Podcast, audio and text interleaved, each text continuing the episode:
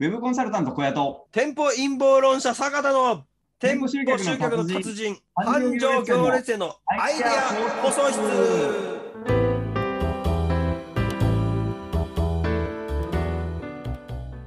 インスタグラムはもう何せこの店舗ビジネスとの相性っていうのがもう抜群なんですよねはい。かなり抜群ですは店い。舗ビジネスと、はい。でこれは例えば、えーじゃあどういうもので抜群と言ってるのかって話なんですけど、はいまあ、飲食やですねこのアパレルとかファッションとか美容などはもうすでにですね、はいもう Google 検索超えておりますからなるほど。インスタグラムの中でのものの方がもうすでにもう多いということです。はい。ですし、やっぱ直販できる仕組みやですね、えーキャンペーンなどでまあ拡散するのが当たり前になってき、えー来ているんですね。はい。インスタグラムのキャンペーンですね。はい。ということで、えー何せここは相性がいいんで、まあ、ここはやるべしとはい。いうものに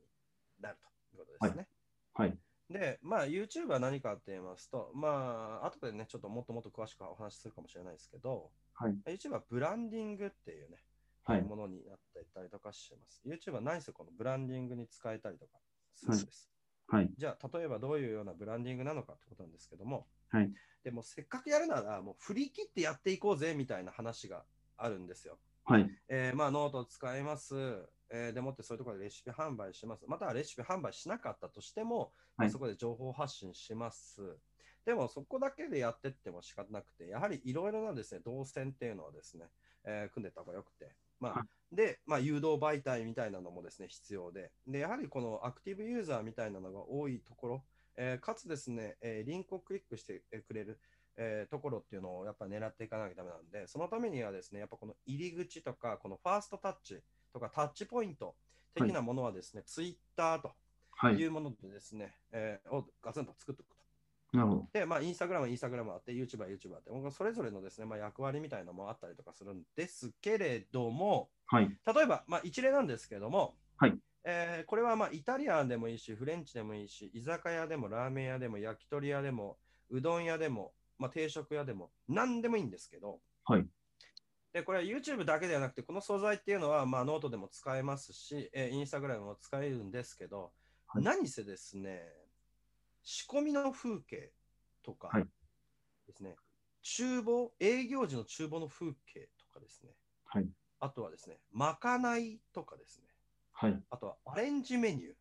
は例えいば。アレンジメニューって何かって言いますと、まあ、はいイタリアンでも居酒屋でも何でもいいんですけど、はいもう例えばもう札幌一番味噌ラーメンみたいなのを、はい俺はこう作るとか、うまい作り方みたいななるほど。ものですね。まあ、ただの、まあごまあ、普通の家庭で作ってるこの手本の作り方じゃなくて、これをちょっと入れるだけでこんなうまくなるんだとか、麺はですね、これ一緒に茹でないで別茹ででやることによってどうこうこうこうなんだだったりだとか、まああちょい足しでこれをやることによってどうなんだみたいなのを厨房で語るみたいなね、あ。ああ、いえーい。とかがあっ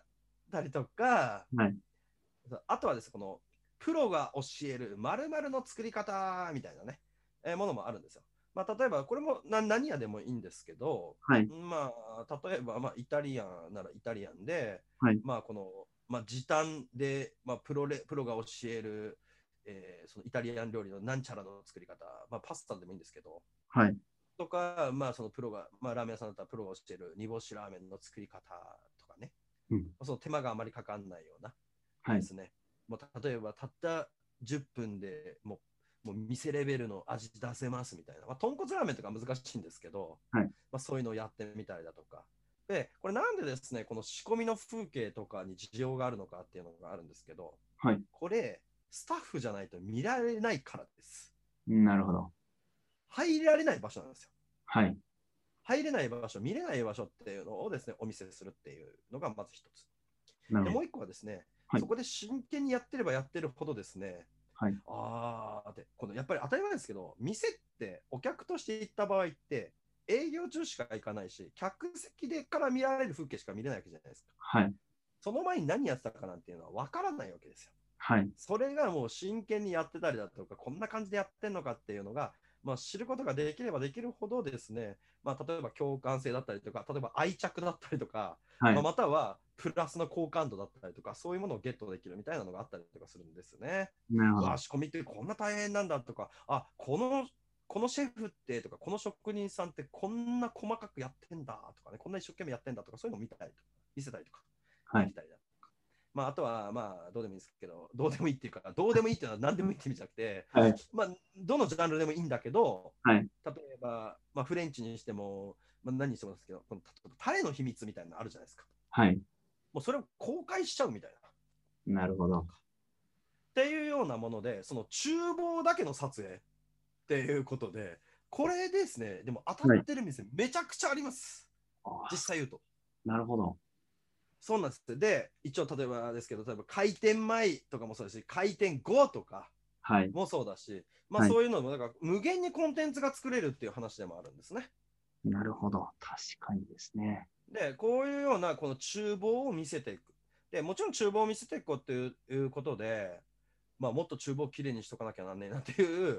もうそんなのだ誰も損しない話じゃないですか。 はい。っていうのも出ますし、いろんなこの、これでこういうような風に作ってんだとか、あこのレードルでこんな感じでやってんだとか、このなんかこういうのを使ってこういう風にやってんだったりとか、そういうの見たりとかするだけで面白かったりとかするんですよ、案外。面白いですね。確かにあの、このナイナイがやってるゴチとかって、あの、厨房を映すのってあれ、見てられますもんね、ずっと。